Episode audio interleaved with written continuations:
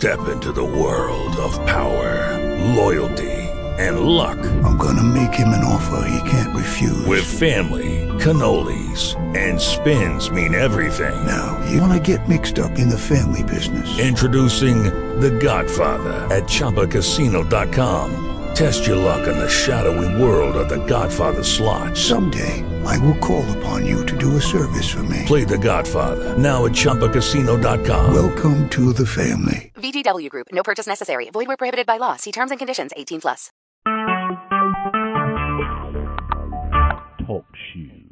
Recorded live. All right. Well, good evening. Thank you for coming to the chat tonight. um, I know we've been having a lot of chats lately, but we have a lot of questions.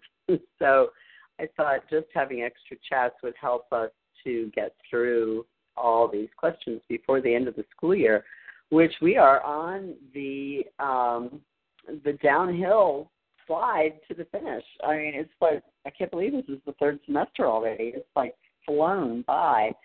Um, I mean, people have been registering for graduation, and it's like it's happening fast.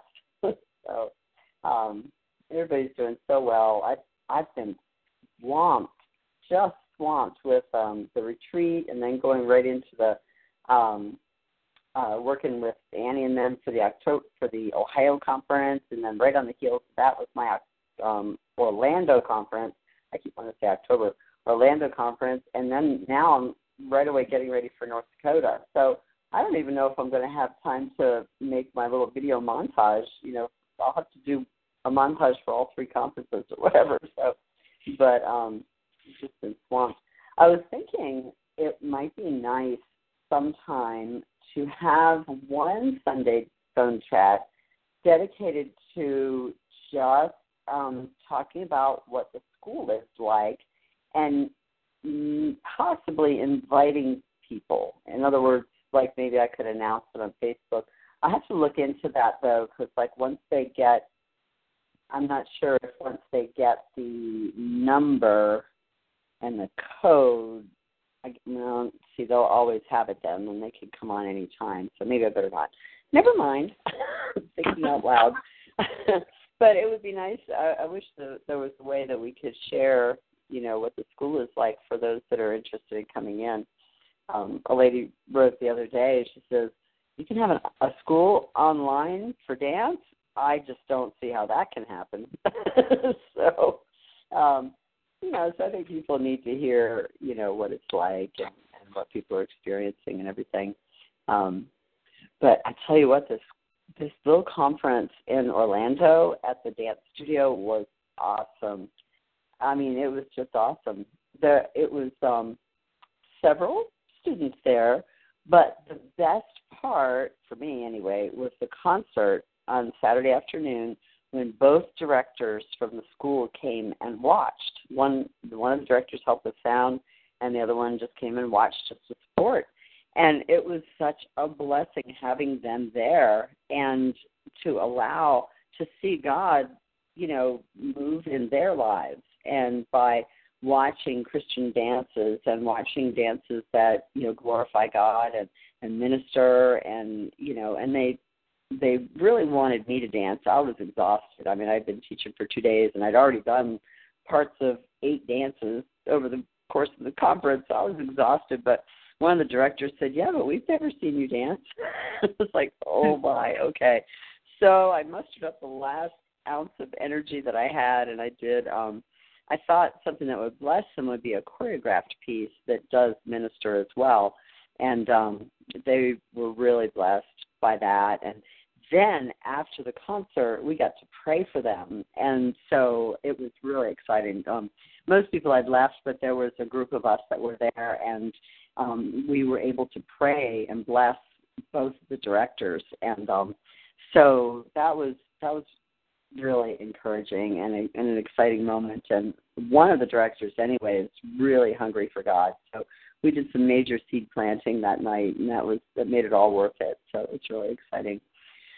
But um, anyway, so um, let's go ahead and open up in prayer. But first, um, who do we have from Maryland would that be Don Atira? Yeah, it's Atira. Hi. Hi, hi, welcome to the call. All righty. And um who's Connecticut? Marcy. Oh, Marcy, that's right. Okay. I didn't want I'm so tired. I didn't want to try to rack my brain brain and try to guess. so Oh, that's okay. yeah, I'm just so exhausted. Um, and then New York, um, would that be Stephanie Clark? It's Felicia. oh, uh, Alicia. Okay, welcome to the Alicia. call. All right. Yes, M M M. Where is she? Over here. Okay. Alicia McClellan. Okay, praise God. All right, well, let's get started because we've got a ton of questions again. They're really good ones. Um, you know, I'll, before I go into these questions, I'll go into some of the questions that probably will go into the next folder because they came in just the other day. But you know, some people are asking about level three, and um, it's it's coming together in bits and pieces. Um, I post, pardon me, I posted. I think I only posted on level two, and maybe the alumni page. Um, it's kind of a tentative schedule, and you can do it in like a year, regular school months, like. Uh, you know, um, January 10th through October 24th. Or I've made like a three year track. So you could do the exact same modules over the course of three years. Um, so, like, you could do one module, you know, in two months, and you could take six months to do another module, and then you could take a whole year to do another module, or however you wanted to do it. But um, in order to get the level three certificate, you have to be completed with all three modules by October 21st, October 24th, after the third year that you will have registered. So um, there are some pretty awesome courses. I guess the focus is prayer and movement, um, composition, deeper in composition, and um, you know more activations. Not so much research. There'll be two, well, four books altogether. I guess the um, Transforming Journey book and the three leadership books, and um, possibly, uh, poss- you know, I'm working out possibly with Amy Tang's um, prayer movement book or little DVD, I guess it is. Um, so, you know, we're kind of working on that possibly, and um, so then it's uh, a lot of, um, you know, more uploads and less, you know, writing and research. So uh, but and then it's a lot of practical things about you know going into ministry and you know like how to do the finances, how to set up a conference, um, you know things like that. So um, more more things that relate to ministry specifically. So um, it should be really good, really um, going a little deeper, and um, then I'm still trying to figure out whether you know I'd like for I'd like for everybody in level three over the course of three years to come to three events. So you could do three events in one year, you could do two one year, and one another year. But the events that I'm thinking of are one, a dance room conference, two, one of the retreats, and three, um, coming to, you know, do an intensive at my studio here in Florida. So I'm toying with the idea of maybe either doing two out of three over the course of three years or doing all three. And um, so, anyway, it's still kind of, I'm working it out. It's just trying to find focused, concentrated time to be able to sit down and really write things. That's what's been tough. So, um, you know, I took a block of time and, and put together that whole outline, you know, one afternoon. So uh, I just need more empty afternoons like that where I can really just kind of put it together. So remember me in prayer for that. Um, I, you know, my goal is to try to have it done and ready by January 9th, but quite honestly, I'm not sure. I'm, you know, I'm dancing in the um, Christmas show at the um, studio, possibly dancing in the Christmas show at our church, and then um, also putting editing, you know, two possibly three new videos um, between November and January. So and you know preparing for level one and two. So that time, though I'm not traveling, is my busiest time because I've got the most large projects that I do during that time frame. But um, anyway, so enough of me, enough of that. Um, we've got Ohio. That's probably Robin Noor. Is that Robin on the call? Yes, this is Robin. Hi, Robin. Welcome to the Hi. call. Hi. And North Georgia, that could be a number of people. Uh, is that Mary Kyoko from Georgia? Yes. Yes, Hi, that's ma'am. me. Hi, Mary. Hi, Mary. Welcome to the call. All right. Um, all right. So let's see. Um, how about I'm trying to find somebody who hasn't prayed yet. Um, Robin, have you opened or closed us in prayer before? Robin, are you still there? Where'd she go? Oh yeah, Robin. Okay, how about um, Tanya? Have you opened or closed us in prayer before? I know now you're on mute. This is Robin. Oh, Robin, hey, I'm, open us in, I'm unmuted. oh, would you open us in prayer, please? Sure, I'd be happy to. Thanks.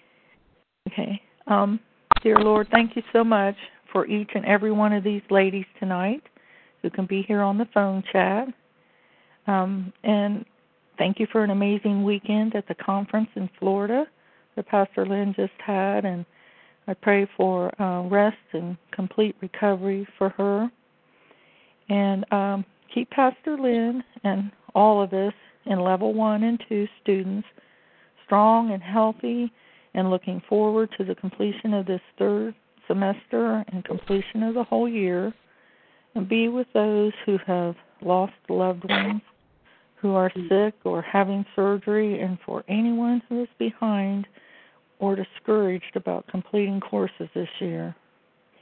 And please remind us, Lord, of uh, to stay focused on you and to remind us all of the power and strength we can only get from you. We love you, Lord, and thank you for what you have done for each one of us. And keep um, prayers for Pastor Lynn and her focus on level three and getting some time to, to work on that with her. And keep us in your care, Lord. In Jesus' name we pray. Amen. Amen. Thank you. Appreciate that. Um, that reminded me of uh, something pretty soon.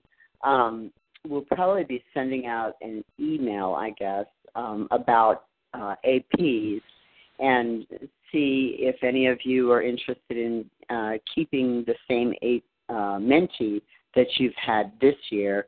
And as a mentee, if you'd like to keep the same AP that you had this year uh, for next year's school, should you go on to next year.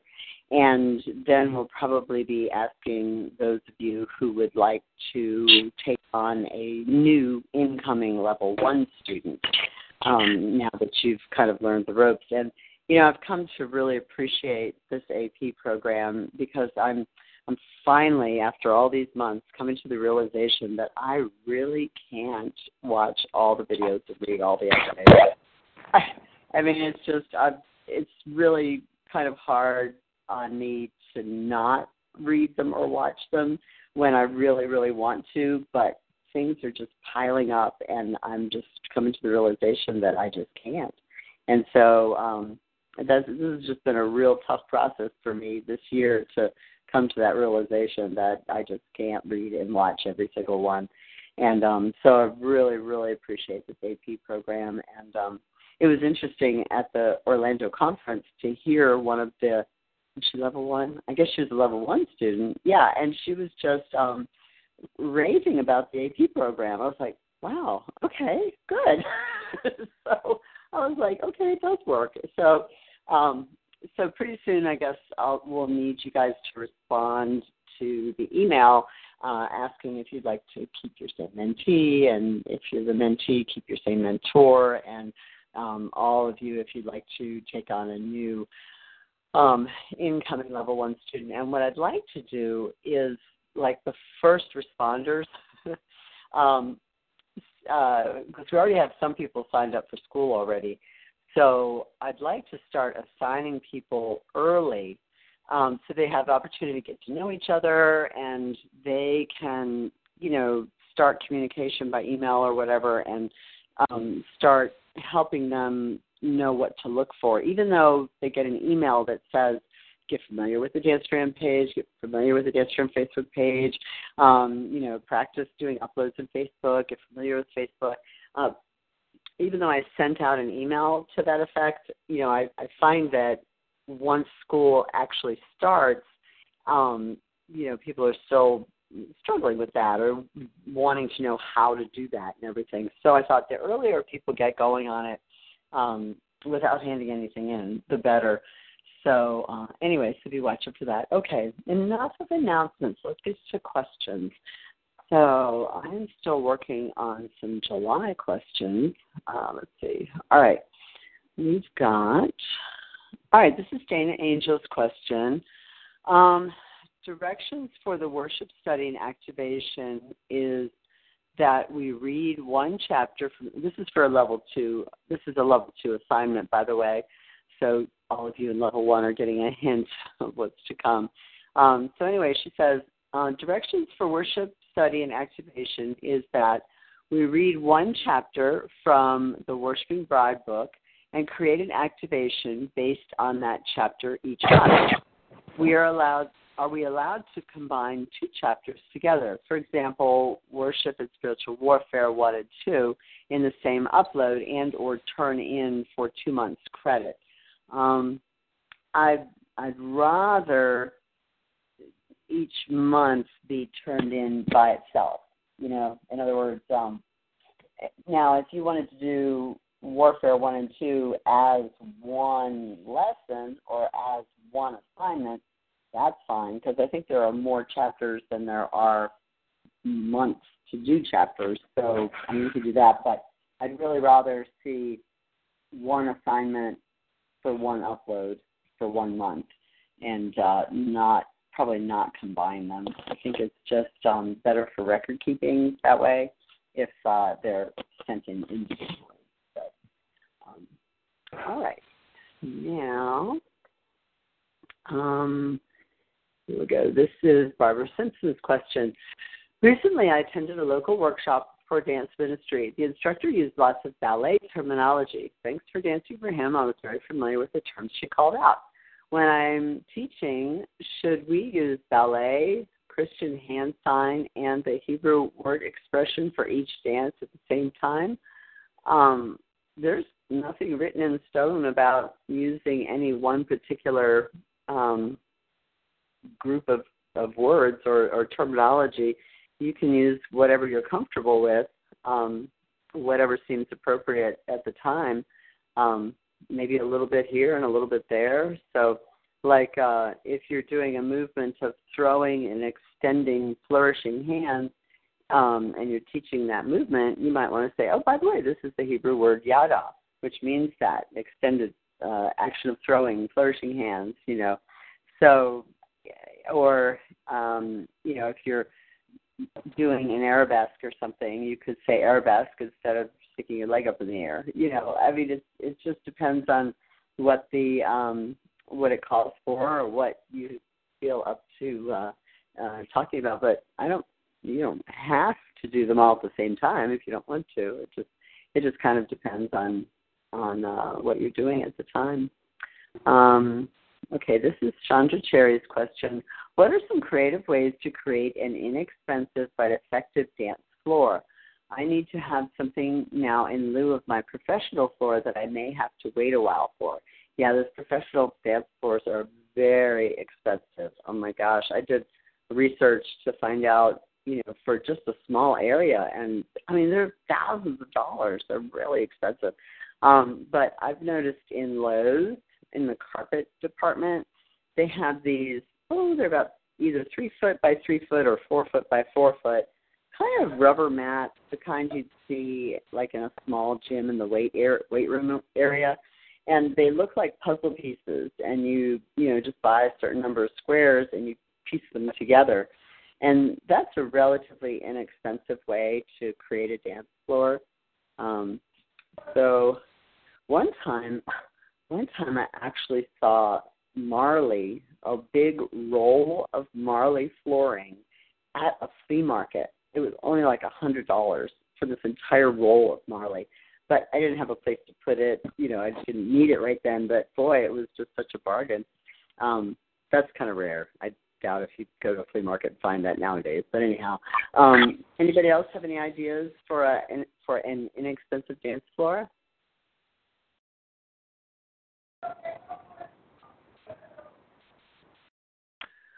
Well, let's go on to Donna Corbier's question. Um, there's a song. There's a song that's on your heart, and you want to use it in a dance presentation.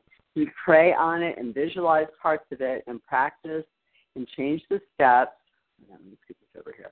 Um, practice and change the steps, even by props, but it never seems to look right.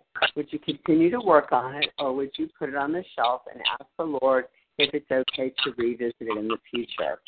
Has anybody had that experience, or would you like to share on that?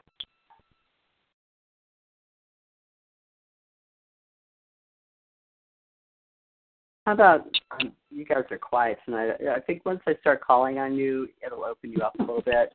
Um, how about Valicia? Have you had that experience where you've maybe tried to dance and practice it and just didn't quite come together yet?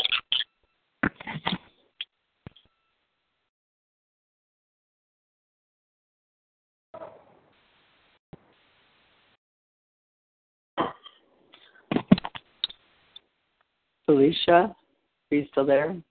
Maybe she's unmuting. Is anybody there? Did yes, you guys. We are there. Okay.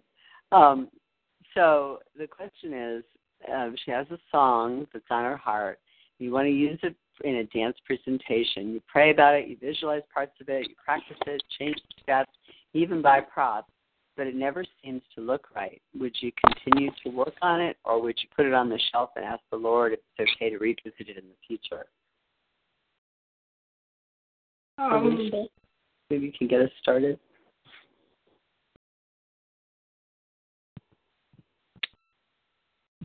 If she is not there, Pastor Lynn, can I can I start? Yeah, please go ahead. All right. Um, uh, there was a song that we were taught uh, by one of our praise and worship leaders who is from Cameroon, and it was in French. Uh-huh. Um, and that was we were taught, I think, in March. And we worked on it um, March, uh, April, but whatever way we did it, because I think we did not understand the windings, and my children were not able to catch up the windings, and uh, uh, the steps were a little too fast for our for mm-hmm. for my son. So we just put it aside for a little while, and we just talked about it today, and we said we're going to revisit it again. So. Mm-hmm. Although we have, I mean, we have done other things in between, and so I don't think there's anything wrong to hold it, and then when time is right, go back to it until it is perfect. Because I don't believe in giving what is not um, not in perfection, but what is right. What I feel it is right. I feel that it is always going to give you your best in everything that you do. Right, exactly.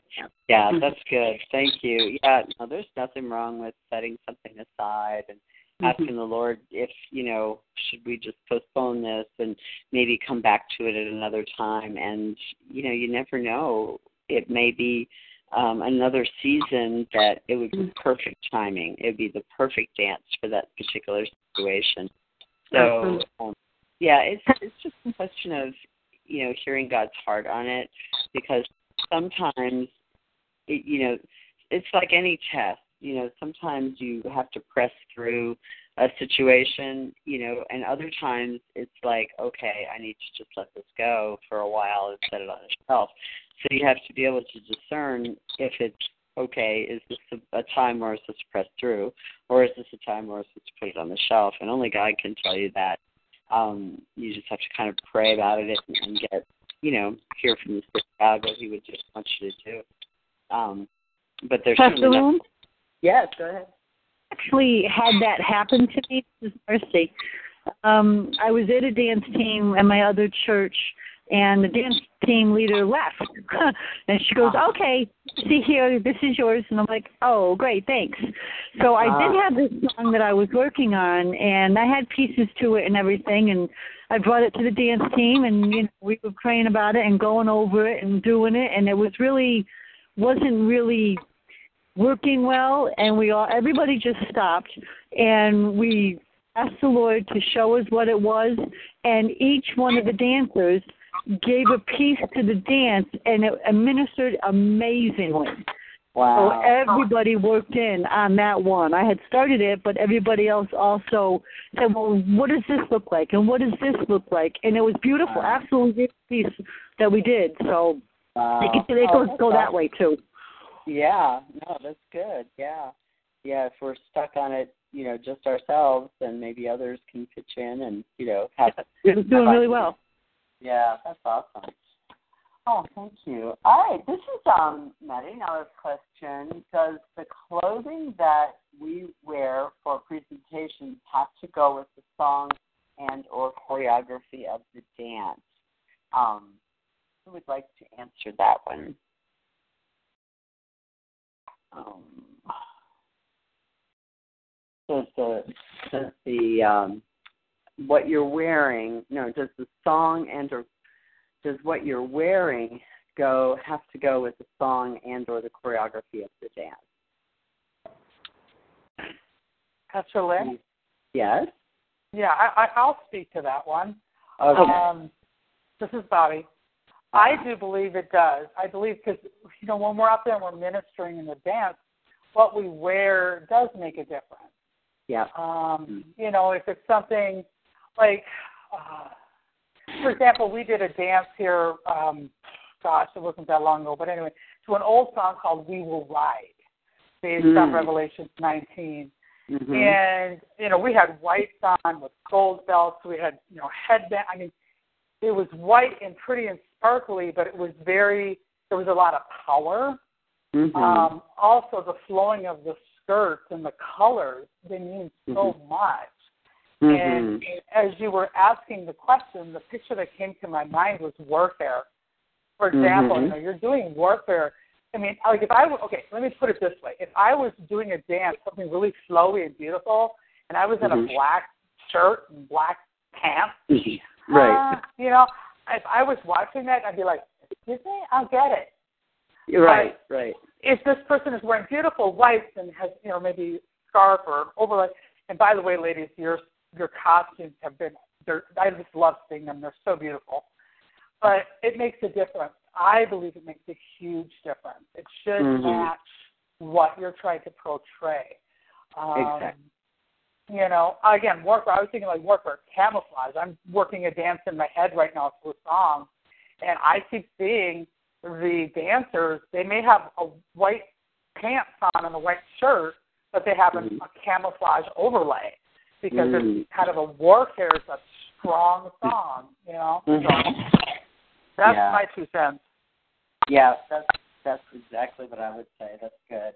Yeah, uh, that's, I think that's what I wrote back to her. Yeah, excellent.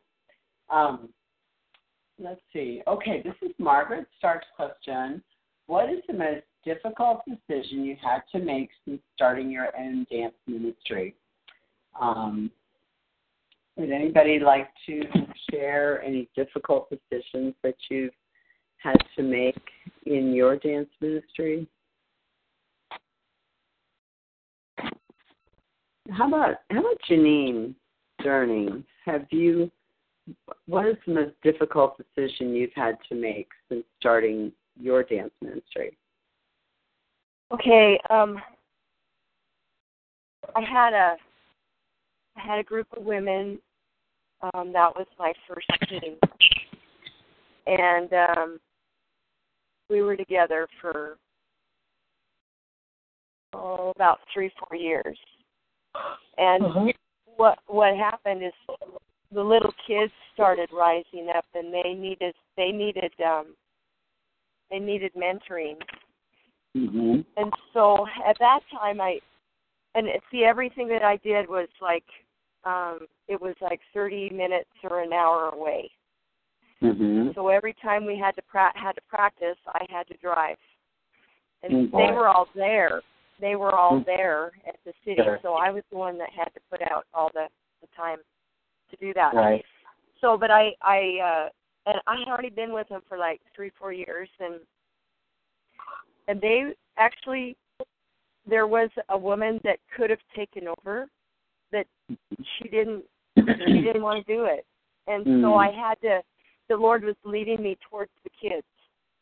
hmm He was leading me to to begin to mentor the kids because I had like 20 kids Oh. that were ready.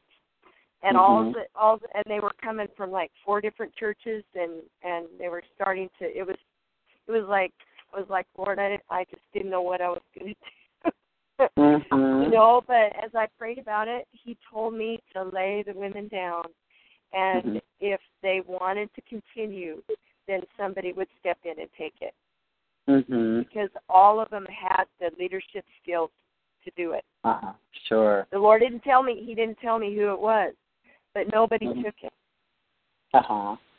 And so that's what was hard. But one of the women, um, she decided she came with me. She did she came and helped me with the kids. So that was Mhm. that was hard because I had to Yeah. it was Let like I had to put put to death not really put it to death, but I had to lay it down. Sure. Sure. You know. Wow. Yeah, I bet that was So when you make a transition like that sometimes it is really hard. Uh huh. Yeah.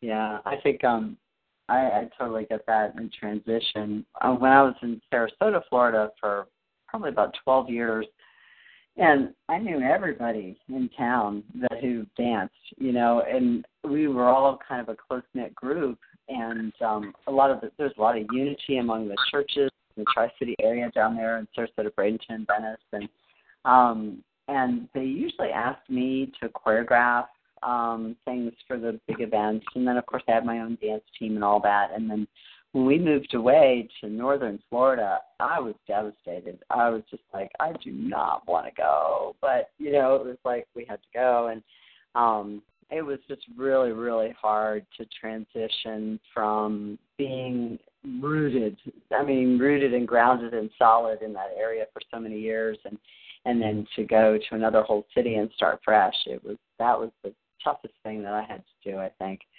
Um but you know, it all worked out. Um so anybody else have a, a difficult Well, I, uh I think I think what's hard about that is you pour your whole being into leading other people.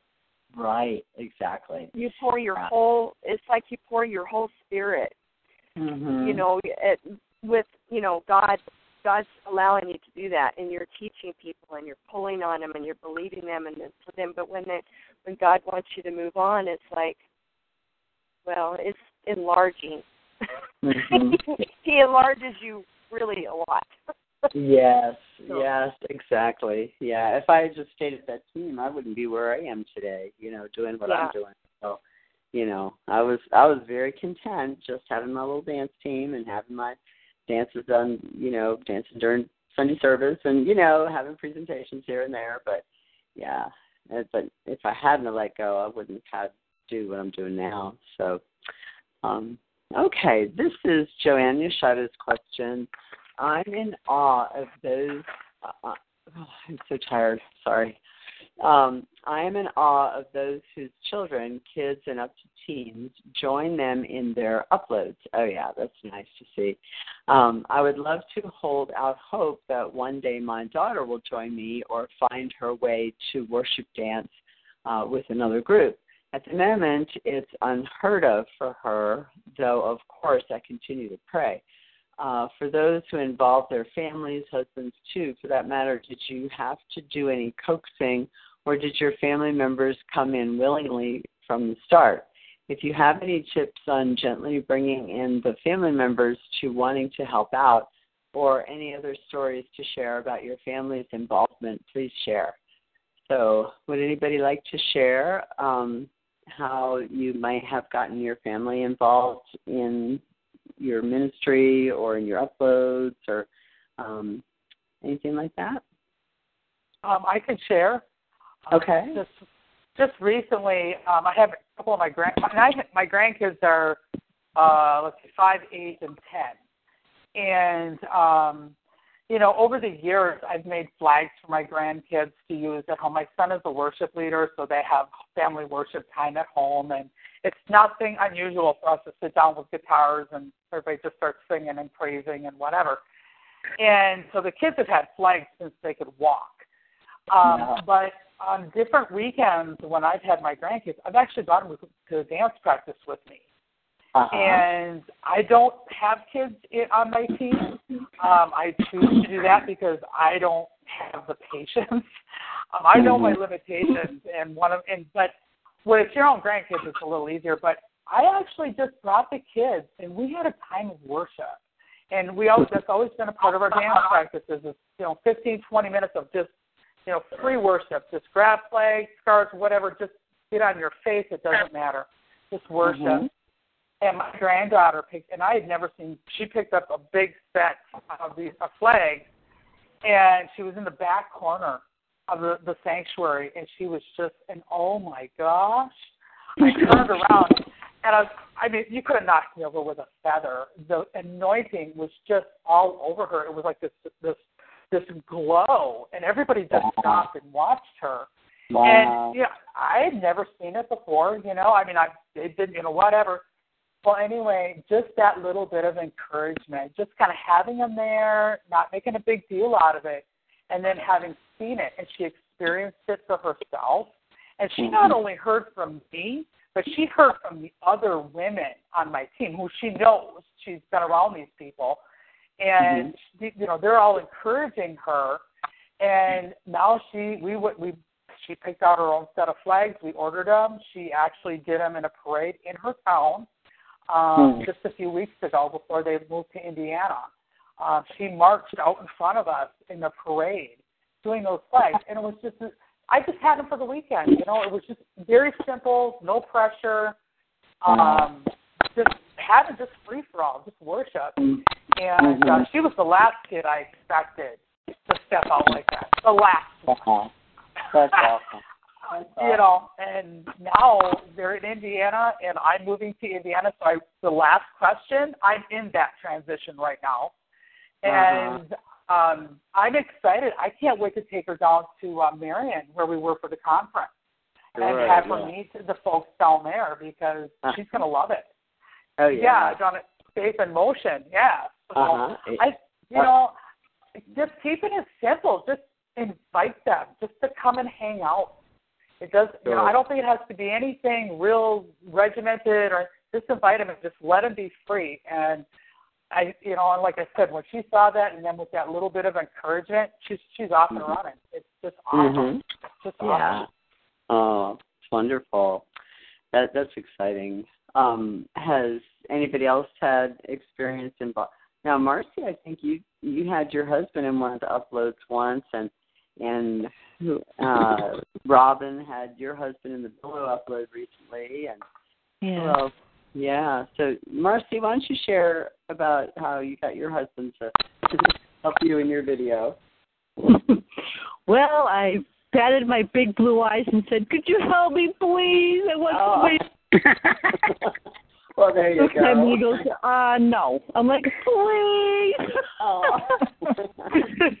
he said, "Okay, sweetheart." I said I would support you and I will do this with you, but I just asked him. You know, it's like I really want to have somebody with me, and it would be a blessing for for it to be you. And he said. "Okay." So Aw. you know, That's yeah, I just great. got my eyes what I want. So. Aw, that's sweet. But yeah, it's, it's just you know, it, it's. I think if you put it in the light of this would really be a blessing to me, and for the other students to see that family is encouraging you to do the school and also help you with the uploads might even be be a good way to put it so that the family members will help. Sure. Mhm. Yeah. No, that's good. All right, here's one. Um, here's Sarah Lynn's question. Okay, boy, she's having such a tough time over there. She's, um, she says, a well-meaning friend who is a fundamentalist Christian informs you that worship dance is part of the charismatic movement and that signs, wonders, and prophecies have ceased. She is certain that you've been deceived and warns you to stop dancing immediately. What do you do? Bless her heart. Oh my gosh. I mean, she's, got so many things coming against her over there. We need to remember Sarah in prayer. Um, she's a level two student for those of you who are level one. Um, but she just comes up against so much opposition, and her um, parents are even the pastors of the church. She's she fills in and preaches sometimes. I mean, so she's in leadership at the church, and she continually gets bombarded with um, people who are against dancing, and it's just it's she really need to lift her up in prayer um, she encounters a lot more opposition than we do here in the states. Um, so she's in Taiwan, I think. Um, but yeah, they're, they're just really not embracing it over there. So, who would like to suggest what she would do if this fundamentalist Christian informs her um, to stop dancing and all that? What should how should she handle that? Would anybody like to comment?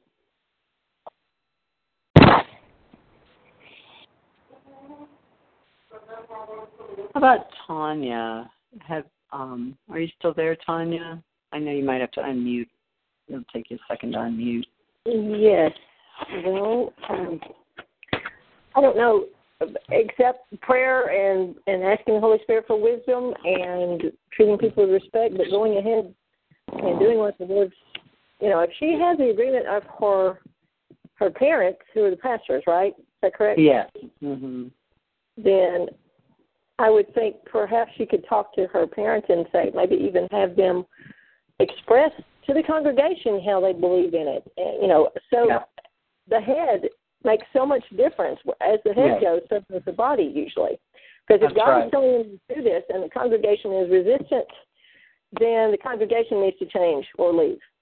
Because Right. if God wants to break out, you know, we've got to stand up and be strong. Who's going to stand up if we don't stand up? If we know God's telling us to do something, you know, we we need grace, we need respect, we need to do things the right way, and just Uh-huh. trust the Holy Ghost.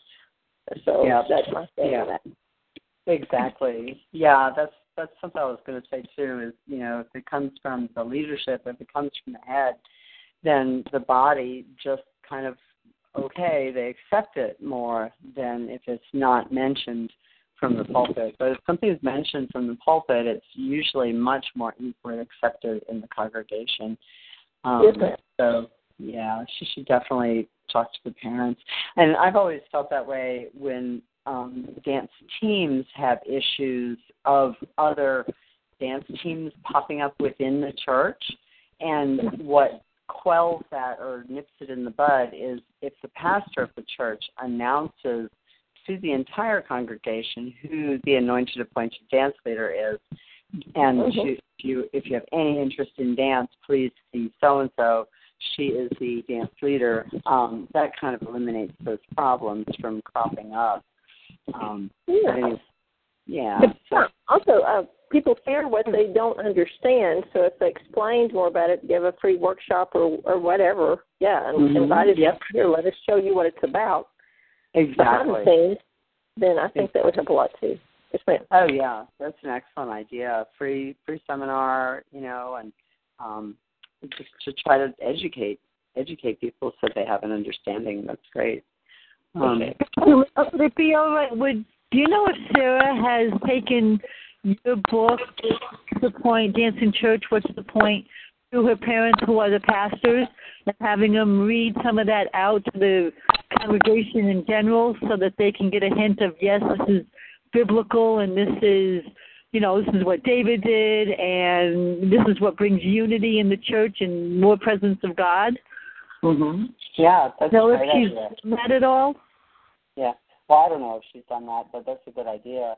Um, and also, like my pastor used to take my dance dance dance book and read some some of the Hebrew, Greek, and English words and definitions and everything and scriptures to our congregation um, every so many months and to educate the congregation of why they have a why, why are all these dancers up front, you know.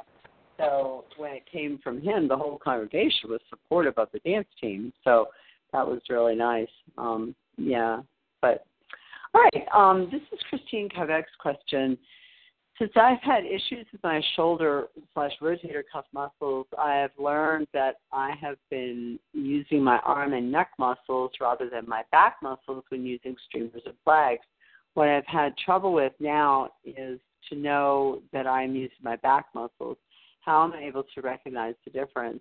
Um, I wrote back to her and said, you know, like if you go to the gym and you do a lat pull down, like the machine where you're um, pulling it, like your arms are up over your head and you're pulling down the bar that lifts the weights, that will engage the latissimus dorsi muscles, which are underneath the shoulder blades. So if you focus on using those muscles or think about those muscles as you're doing it, also by um, using your pinky finger on the flagpole, you know, putting pressure with your pinky finger, that also, oddly enough, kind of engages. Um, sometimes it will engage underneath the shoulder blades, um, as opposed to just lifting from the neck and shoulders. Also, depressing your neck. Uh, I mean, depressing your shoulders so that they don't rise up. Just be aware of if the shoulders are rising, because we do that a lot, especially if we're tense or if we're you know trying to lift something high we tend to lift our shoulders up. And so by consciously pushing the shoulders down you know then you're less likely to do that you know use other muscles. So um okay this is rosemary's question. Let's see. Uh this is not my question. This is a person that shared their problem. Oh, okay. So this is um, this is a question that somebody asked Rosemary. Okay, so she says, um, this is the other person's question. Um, anyway, I'm a part of a dance ministry since three years ago. I am a female only, 17 years old. I am not just part of it, but considered as one of the leaders. So the problem is, my co dancers were really looking up to me how I have been a Christian for so long and how deep my faith is. And I encouraged them, I encouraged them, taught them, danced with them, and established a relationship with them. But lately I've been having trials which are getting to me, which I told them that I am trying to overcome it with God's help. And yesterday, before service start started, I guess, uh, one of them started to confront me about how discouraging I was to the group. Well, that wasn't very godly. that wasn't very nice. Um, because before, when I had problems, I purposely accepted work on Sunday and Saturday morning. I took a break because being part of that ministry can be draining if you don't have God's presence. Well, yes. Okay, so she's saying that the person was uh, upset with her because she took some Sundays and Saturdays off, I guess. Um, she said that one of our members wants to quit partly because of me. They agreed that they should let me go because I was hindering the growth of the whole group. I was hurt. Because if I was in their shoes, instead of kicking me out, I would encourage them and reach out to them. I can't see why I am hindering their growth. I am not God, I'm not perfect. And if they keep focusing their eyes on me, obviously they would be disappointed. Do you have any suggestions on how to solve this problem? I don't want to quit the ministry because I love what I'm doing.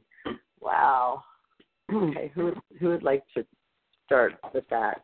Start tackling that.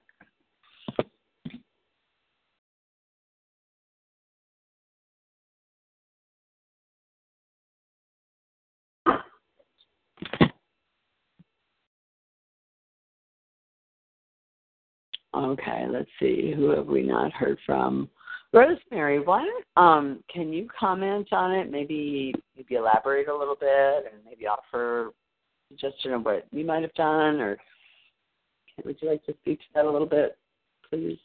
Well, um I know the situation, and Uh-huh.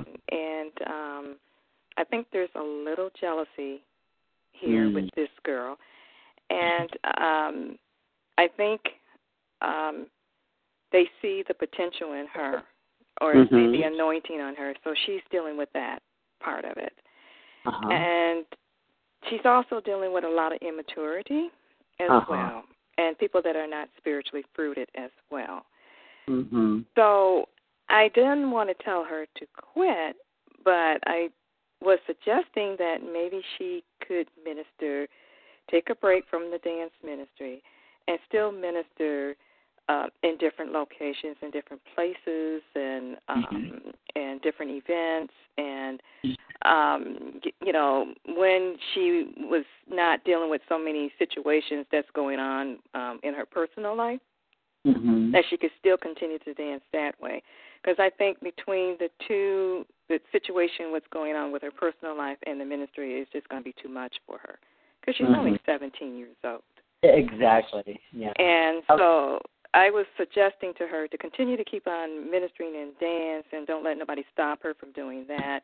But maybe take a temporary break or a sabbatical. Don't quit the team, but just let them know that you're still going to be part of the ministry team, but you're just going to take a break for right now and come Mhm. back at a later date. That was my suggestion to her. hmm Yeah, it it kind of sounds like um one, she's kind of young to be taking on the responsibility of dance leader for a lot of adults.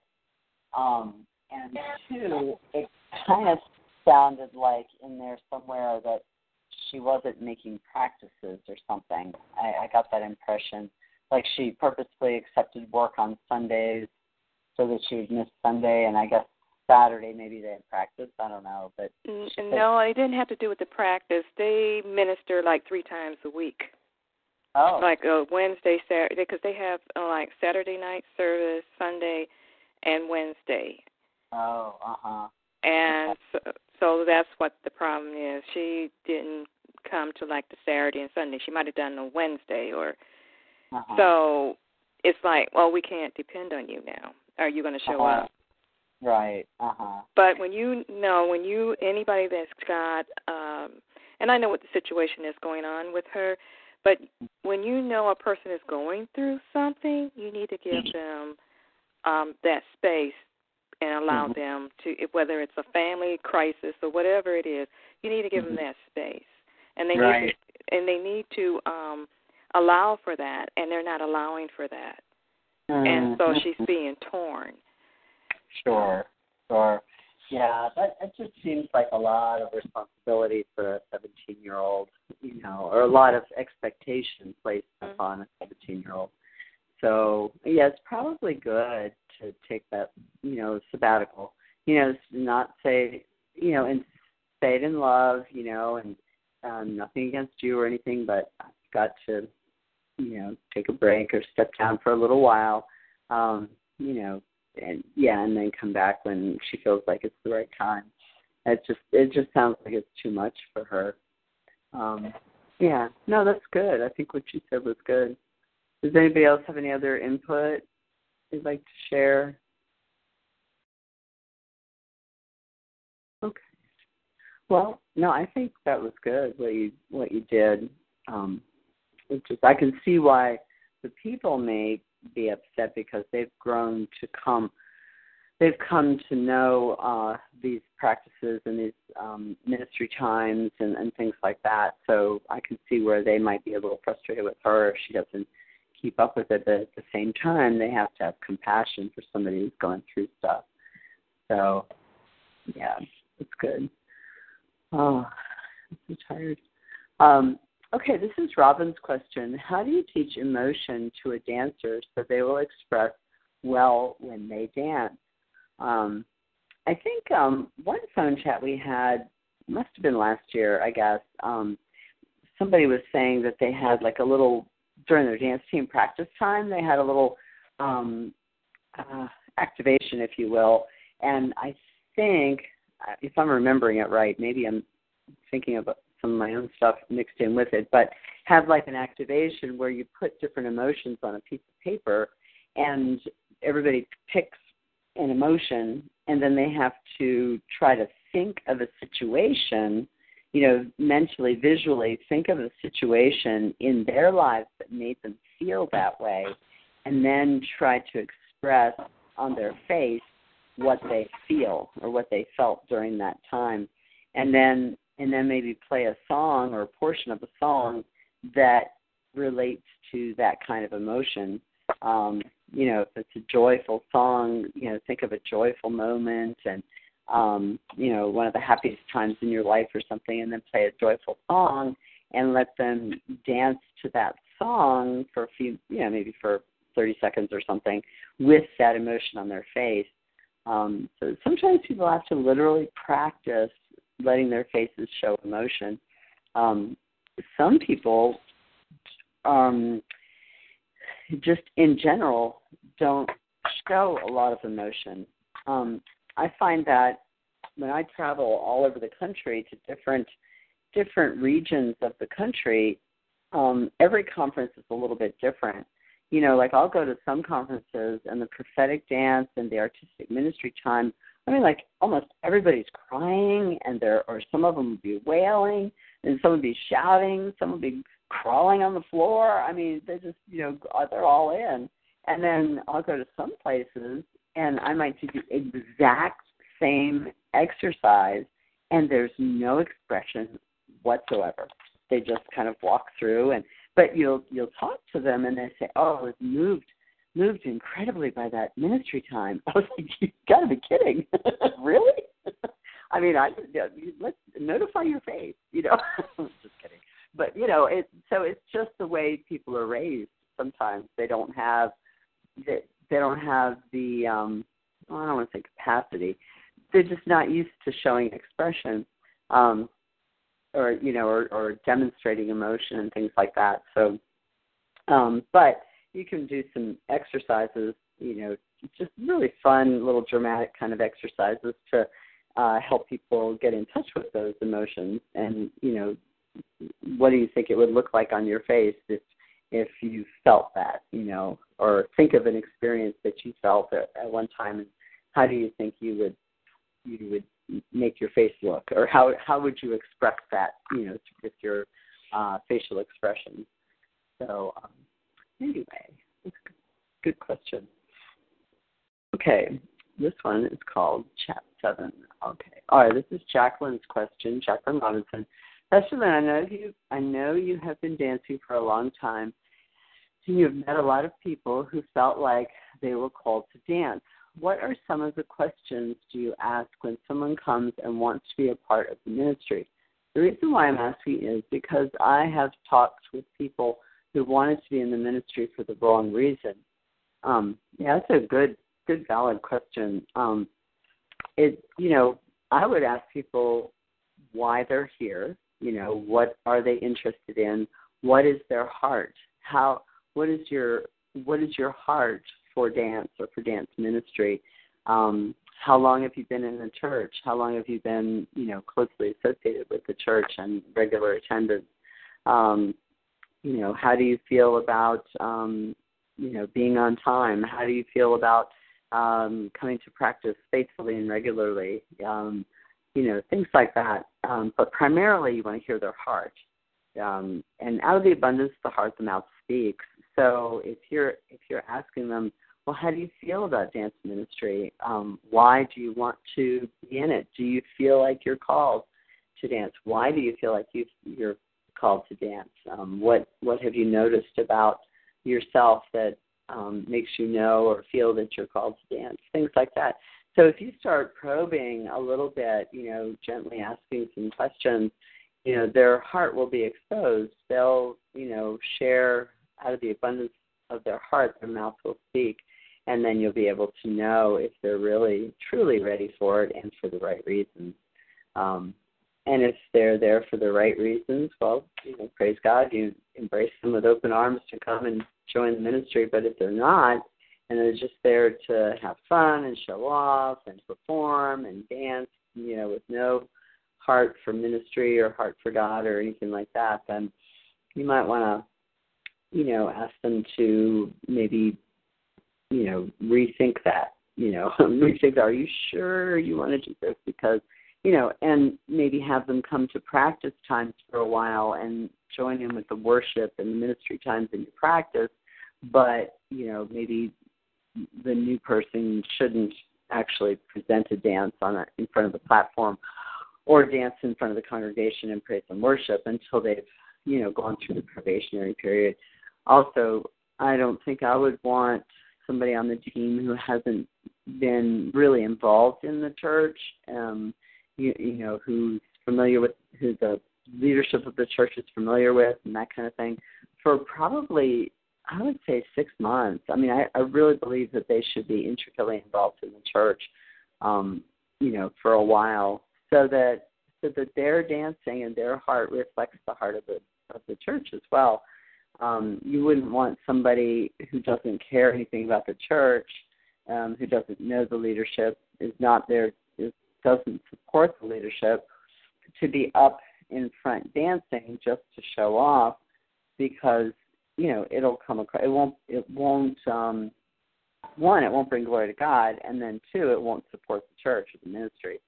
So, um, anyway, yeah. So I would just ask some good heartfelt questions and listen to their hearts. Okay, this is um, Janine's question. Um, in our assignments coming up, there is a DVD for creative worship. Do we read the book at the same time of doing the DVD, or is this to be done at a later date? The same thing with prophetic worship. Well, it's probably prophetic dance and the prophetic dance book. Um, no, I think they're in different different places in the assignment page. It would be nice to read them at the same time, but I think that they're not in the same little section. You know, the DVD is not in the same little section as the book. Um, seems I did that at the beginning of the year with I think the Dance Dance Dance book and the Dance Dance Dance DVD. But for some reason, I think I moved the Creative Worship book, um, and the I, I think I needed to fill a space to even everything out, and so I probably had them together initially, but then I scooted it over to kind of fill in a space.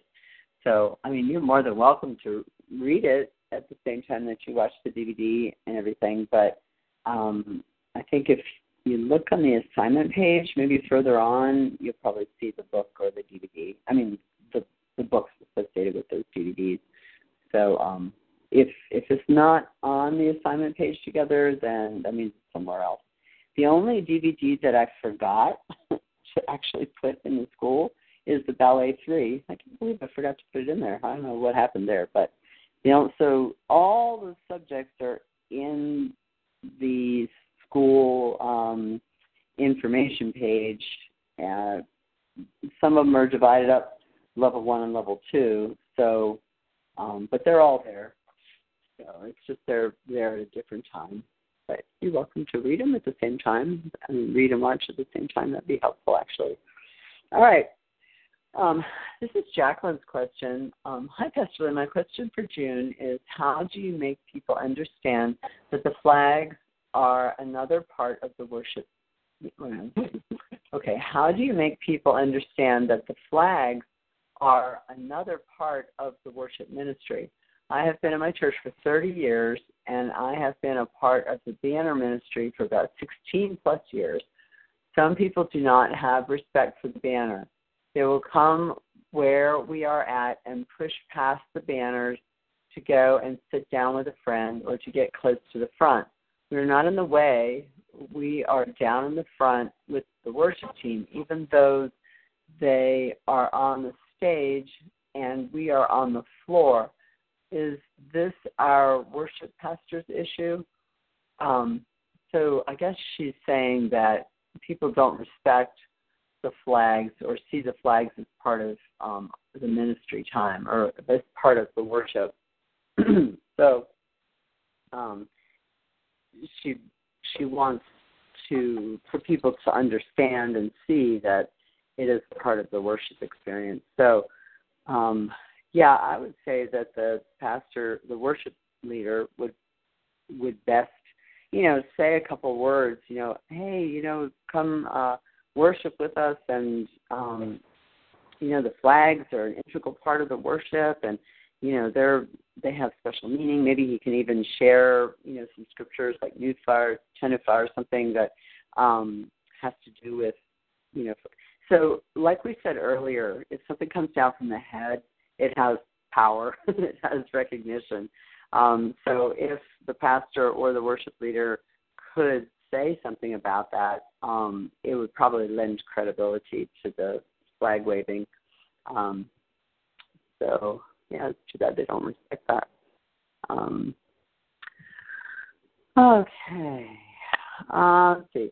When chore- oh, this is Lisa Marshall's question. When choreographing a dance, do you need to have a movement to every word in the song? No. That's called Mickey Mousing the music.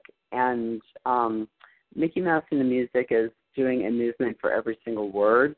And what happens when somebody does that, it becomes very kind of busy looking and it's almost um like too busy. It's like, oh, too much. Um so pauses in a dance are good sometimes. Um moving, you know, four counts through 16 words, let's say, is is nice. Um, you can move quickly through several words. Um, you can change the dynamics and change your physical te- the tempo that you move to, um, no matter what the tempo of the music is.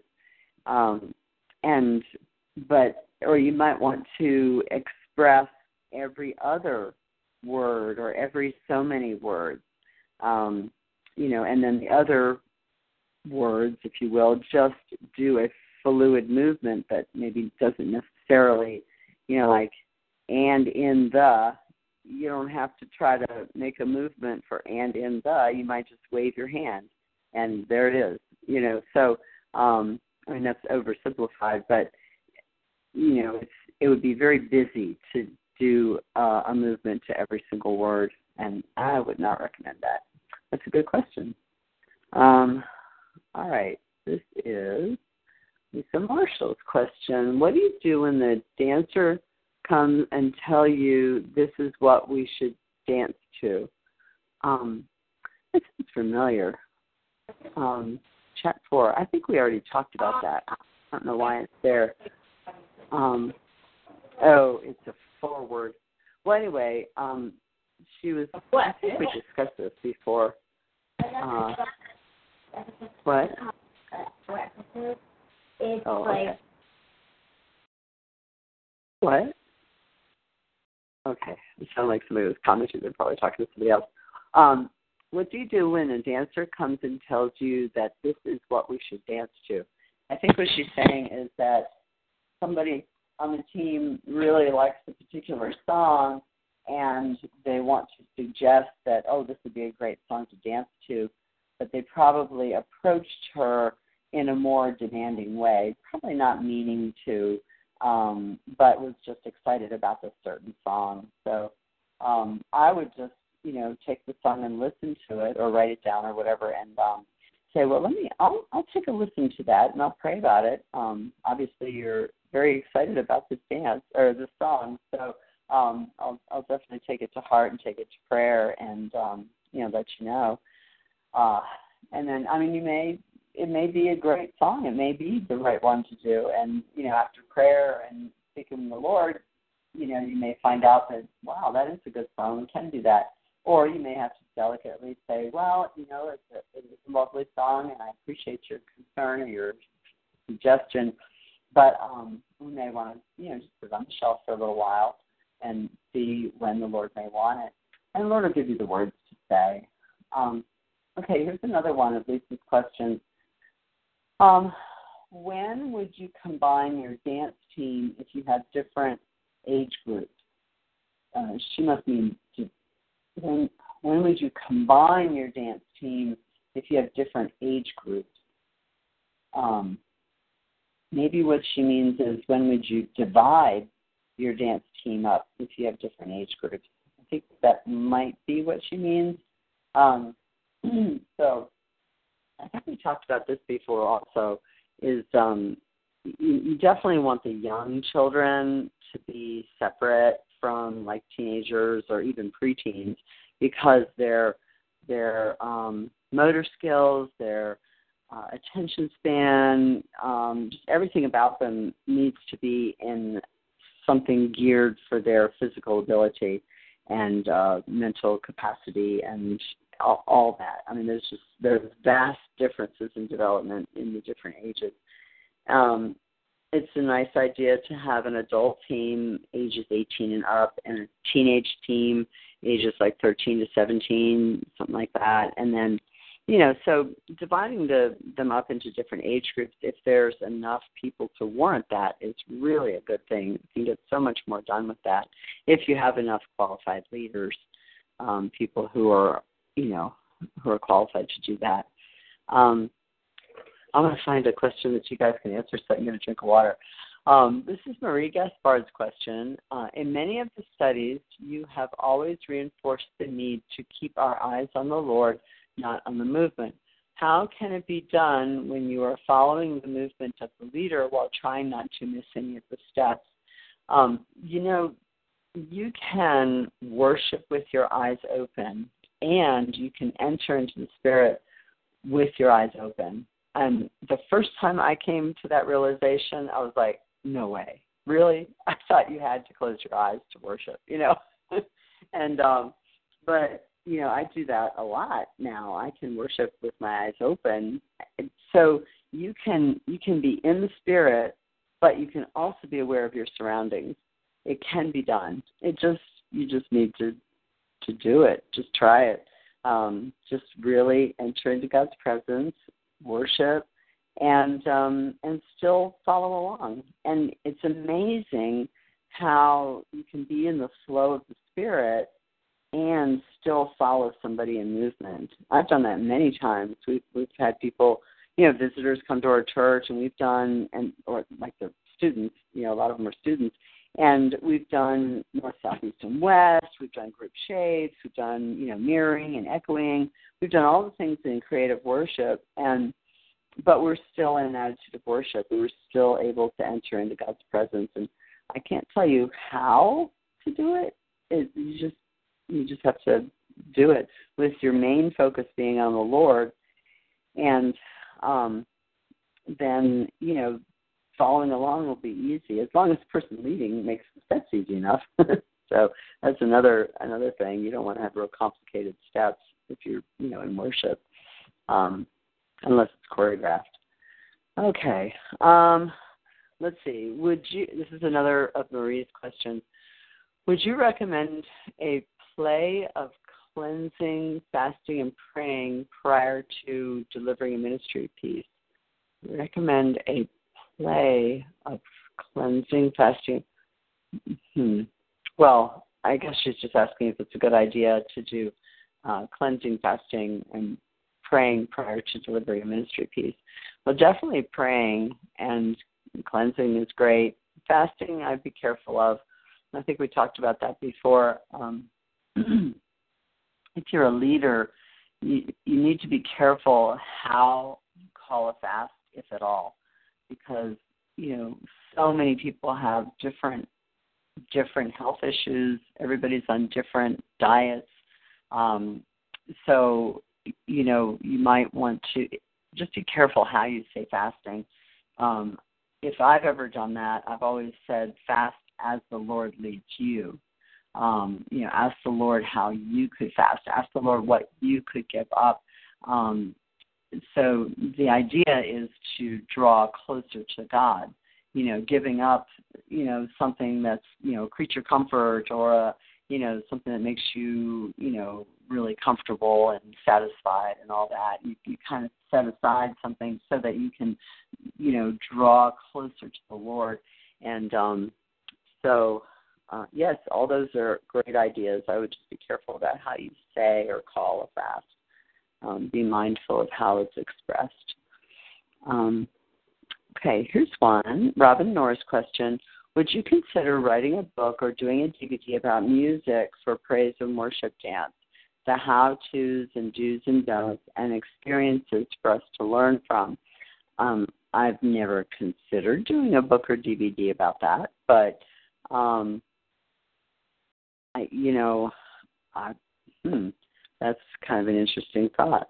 the how tos and the do's and don'ts of finding music. Huh.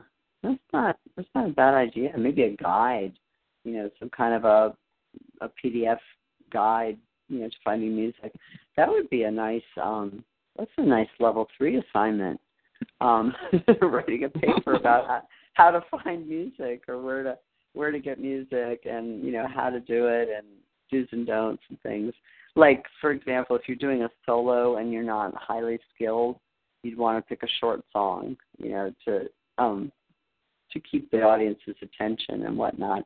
Um, but that's a that's a good idea. Um, okay.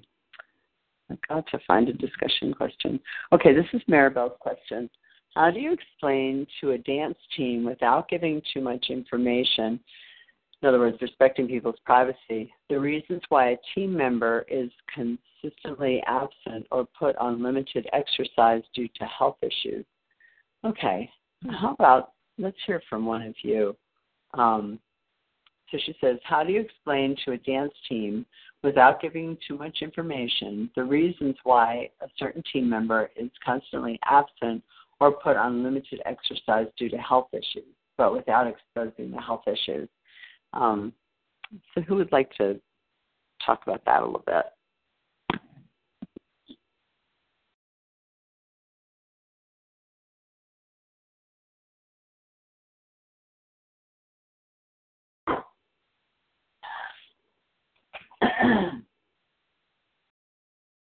All right, let's see.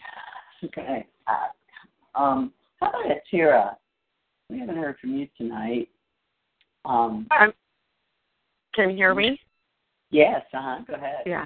I think if I understand um, the question cor- um, correctly, if if someone is having health issues and and don't want like like the whole team to to like know about it and mm-hmm. spoke privately to the dance leader um Mhm. i wouldn't try to explain that to the dance team i would just say when we went into dance um first if i was a dance leader to go into dance i would take in consideration of what this person could do to make sure i choreograph appropriately for him or her but if it's a matter of exercise like during i would just say do the best to your ability um, Mhm. without um, opening up for discussion with the whole dance team on if somebody's having a personal issue Mhm.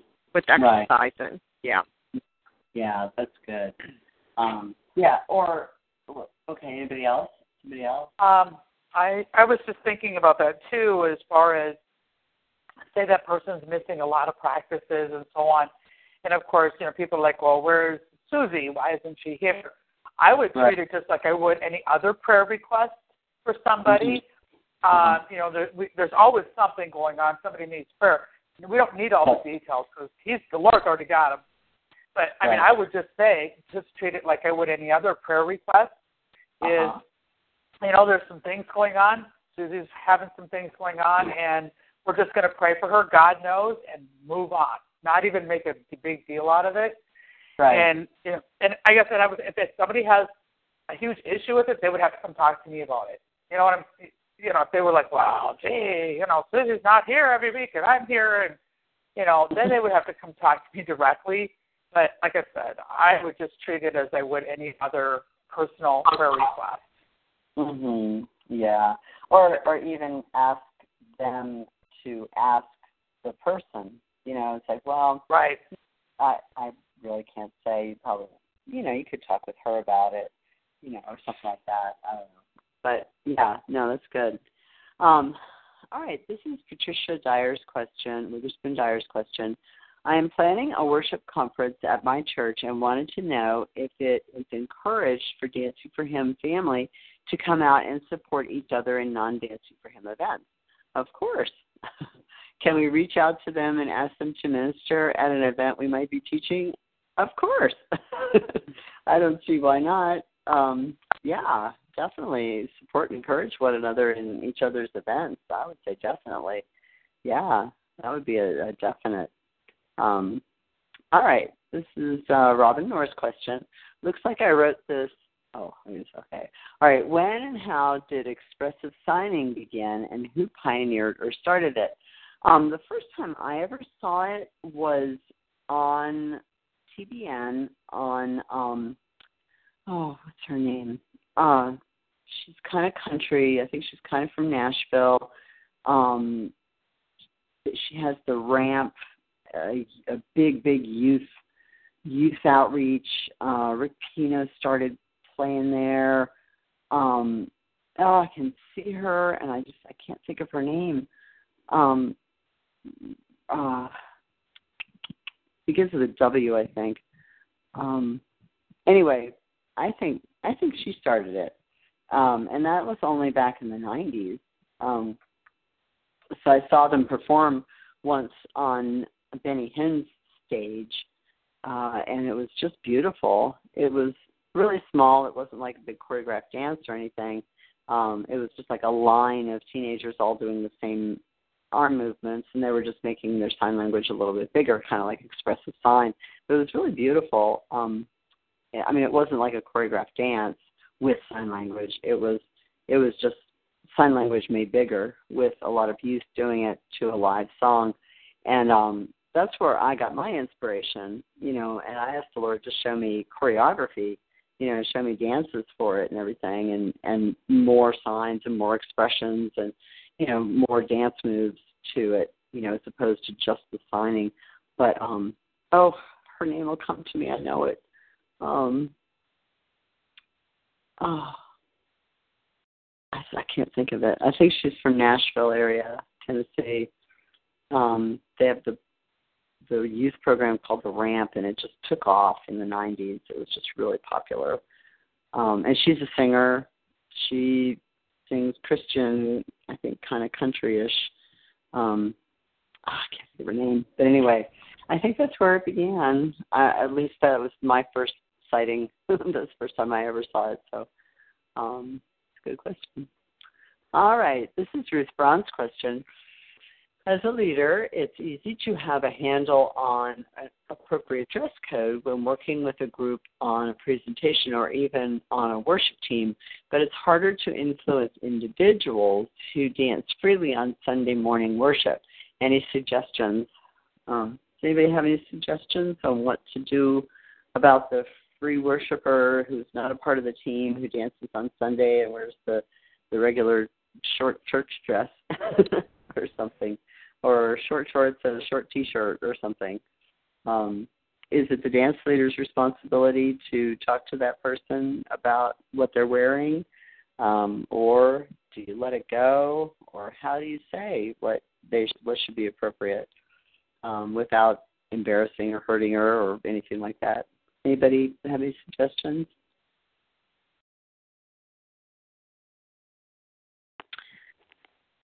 All Pastor, right. Pastor Lynn, can you repeat that again? Yes, um, she's she's asking.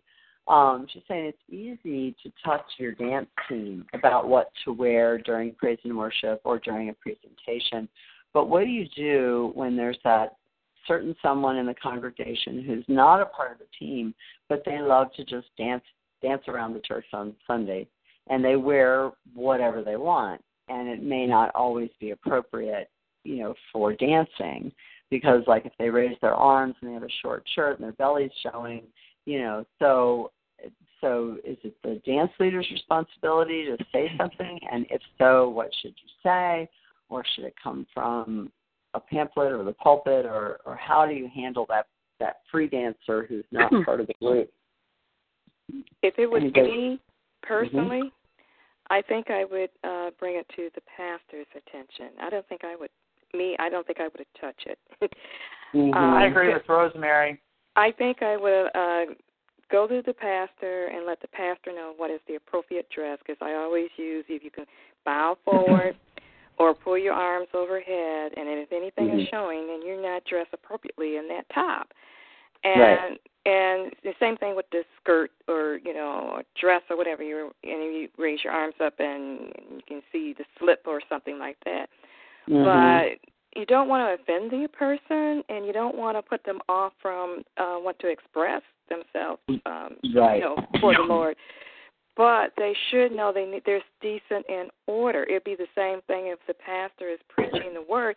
You're not just going to get up and start singing while he's preaching. Right. So, so I think it should come from the pastor or some from the leadership to approach it some Uh-huh. kind of way, and and with some diplomacy, because you don't you do want this person to continue to want to worship. Exactly. That's right. Yeah.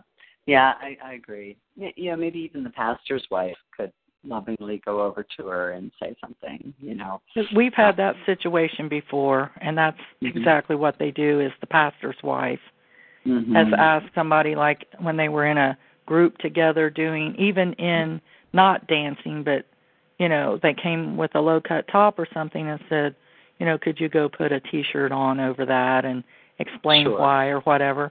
And Mhm. Pastor Bruce he puts it in the bulletin every summer, all summer long, what Oh. appropriate dress and what not to wear. You know, Mm. please don't wear like short shorts or uh Mhm. short tops and different things during the summertime. You know, Oh. and then that way kind of everybody knows ahead how he feels about it. You know, Mhm. and sort of the guidelines and so forth, but um also the pastor's wife has done that before too. Mhm. You know, just Hmm. explain it to him or uh people who should know or people who are new to the church and and Mhm. just don't really understand that. Right. Oh, that's that's good. I like the idea of putting it in the bulletin too. You know, Mhm. so everybody's aware of that. So that's that's nice. Um, okay. Let's see. We've got this is Robin's question. um, when? Oh, that was the same one. Just uh, I must put it in there twice. Okay. Um, now we'll go to Roberta's Bobby's question. Um, let's see. I gotta make it bigger. Hold on. Pastor Lynn, before you do that, is Wynonna Judd the name you were trying to figure out? Oh, who? Wynonna Judd, who did the the country singer. Um, that that is a name that crossed my mind, but that's that's not her. Um, Okay, sorry. th- thank you, though. That's uh, it does. Thinking, and my husband does country really well, so we're coming up with names for you. Sorry. Oh, thank you. Oh dear. Um, yeah, no, she's she's younger than Wynonna Judd. Um, she- you know, she works with youth. She's younger. I think she's blonde. Uh, either that or strawberry blonde, reddish hair. I, I can't think of it. What? I'll probably think of it when I lay down to go to sleep tonight or something. You know? When you get it, make sure you put it out on Facebook, okay? Oh my gosh. I know. Now I'm just really curious. I should look up the oh, ramp. Oh, me too. something. yeah, I have to look up the ramp and see. Anyway, all right. This is Bobby's question. I see that we are now moving into some flag and banner teachings. I would like to know what Pastor Lynn and fellow students think about anyone and everyone using flags during church services. My church pulled flags several years ago because it was thought to be antiquated um, by some of our 20 somethings. Oh, um, also the issue of people getting hurt by waving flags. Yeah. Um, I have come to a personal belief that flags and banners should be left to trained and anointed standard bearers only. I'm very interested to hear others' thoughts. Well, y'all go ahead and start first. What do you think on that? That's a very good question. Um, how about Janine? We haven't. Uh, who who else haven't we heard from? Let's see. I think we've heard from everybody at least once. Um, how about Janine? What do you? What are your thoughts on that? Now it'll take you a second to get off. Um, the Lord, uh, actually, actually, our pastor, um, he had me go ahead and give a teach about it from the pulpit.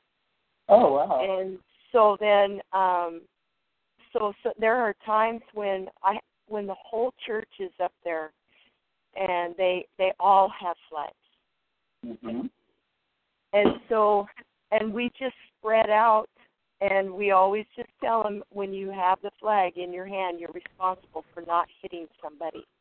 hmm lady that the lady that hands them out um she's very good about about telling people what to do and what what not to do but she'll she'll always tell them make sure you don't hit anybody make sure you have enough room just to wave it, and they all just wave it very gently. Mhm. Now, then if if something else happens, then we just I usually pick those that have a little bit more um, training Mhm.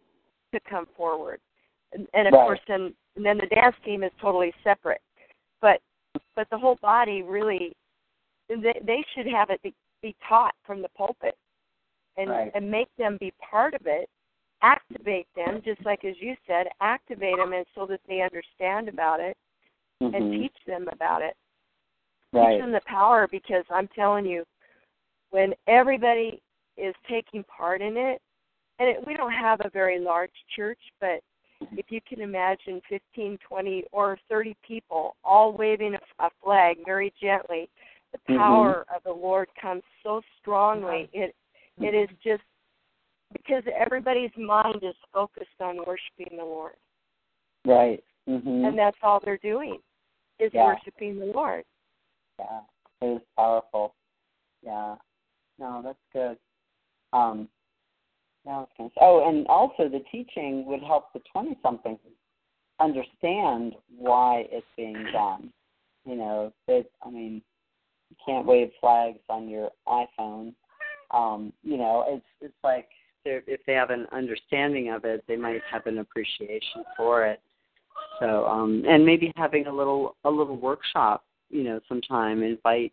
Of course, then the twenty somethings probably wouldn't come and say, "Oh, well, that's you know, that's not for us." You know, but if they could teach it from the pulpit, that would be awesome. Even if it was just a mini teaching, you know, like ten ten minutes or something, just to express the importance of it or something, that would be really nice. Um, That would be anyway, awesome. Yeah, yeah. Yeah, um, just uh, just since I asked that question, I'll just kind of interject here for just a moment. Sure. Uh-huh. Um, you know, when that happened, it happened five years ago. It was really it, it almost split our church. There was a lot of stuff going on at that time, and we now have a new pastor. And unfortunately, I just recently went and sat down with my new pastor, and and part of the I think part of it is is the fact that I'm leaving. So whatever, it doesn't matter what I think. but um, they're still very much not. You know, the idea still just does not sit well. Um, it's more about what are people going to think and the people coming in off the street kind of Right. attitude. And that's why Uh-huh. I kind of have approached it the way that I have with, Uh-huh. you know, people that are trained because, I mean, I'm very strong. Right. You need to learn how to do this because of space. But Yeah. I think, you know, you guys are right. You nailed it. Yeah, it's, it's, it's teaching and, and what I've learned in my church is that if what I was told basically, if our pastors have a passion for something, it'll happen. If they don't have a passion for it or they don't understand it, it's probably not going to happen. Right. And so, you know, that's where it's at. But, you know, I, I just, yeah, it. Anyway, so hmm go on. Yeah, yeah, I know.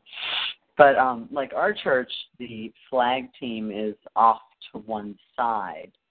So there's like a an entire section on the side of the church dedicated just to the flag flags well and dance. There's only two of us that really dance, but um but this whole section is devoted to it.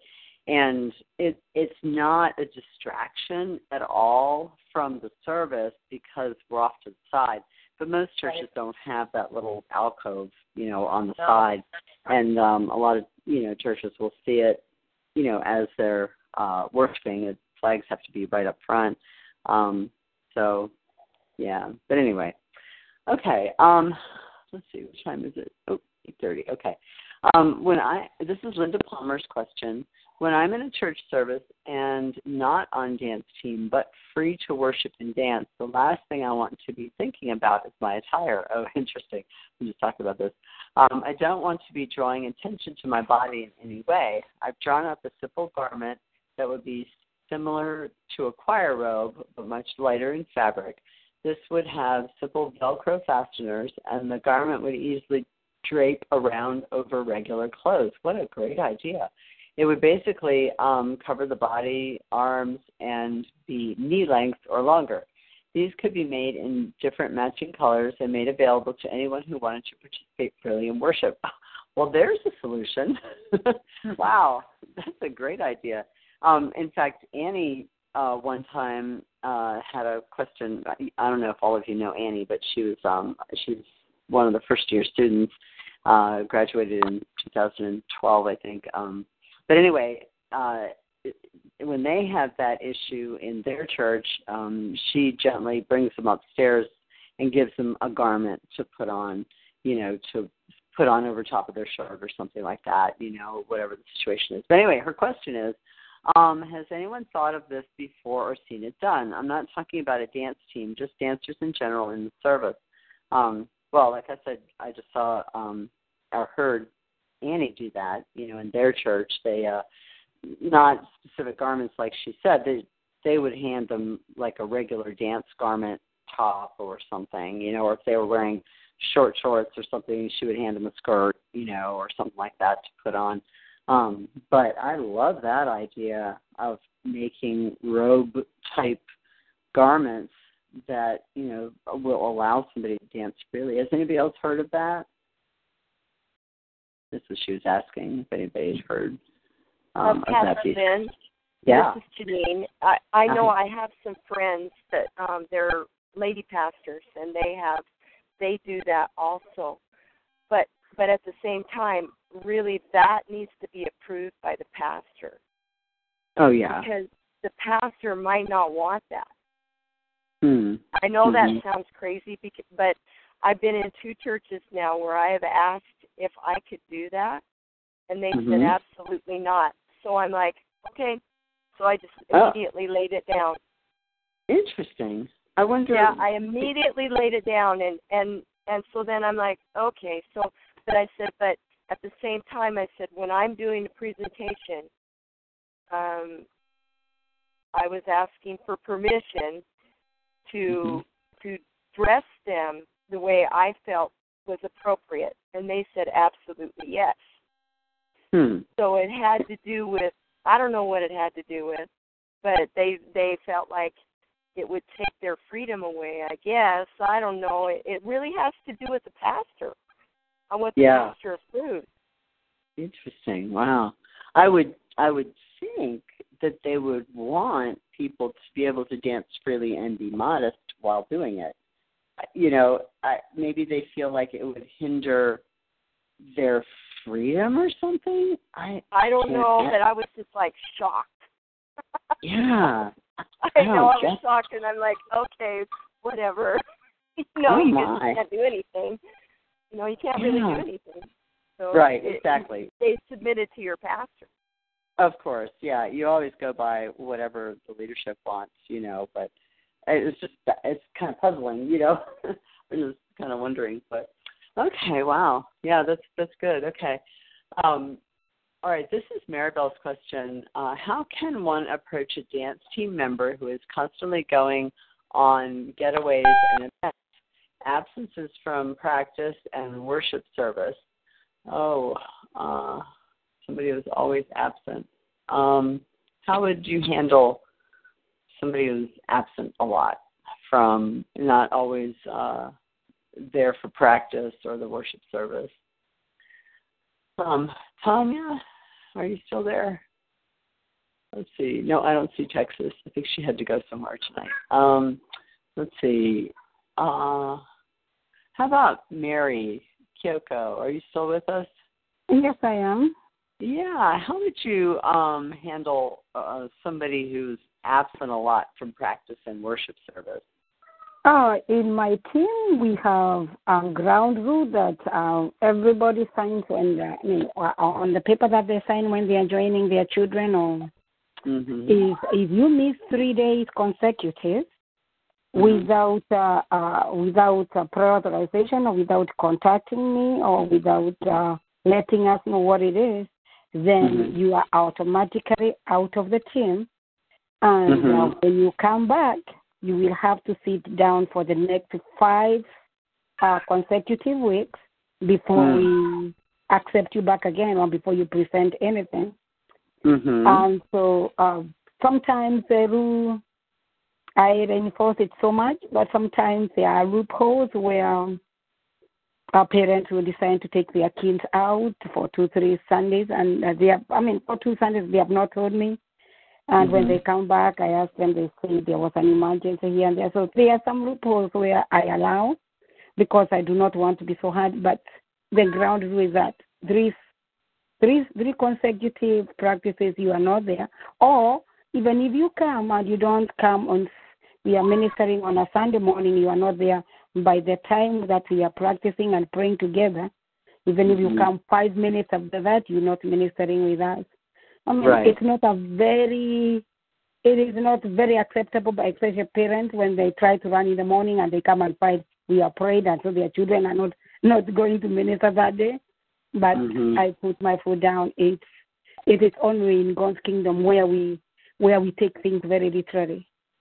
So, and Uh-huh. I try to teach them that they will respect uh, the secular world, if I'm going to work and I'm going always 15 minutes later, I'll be fired if- the next time.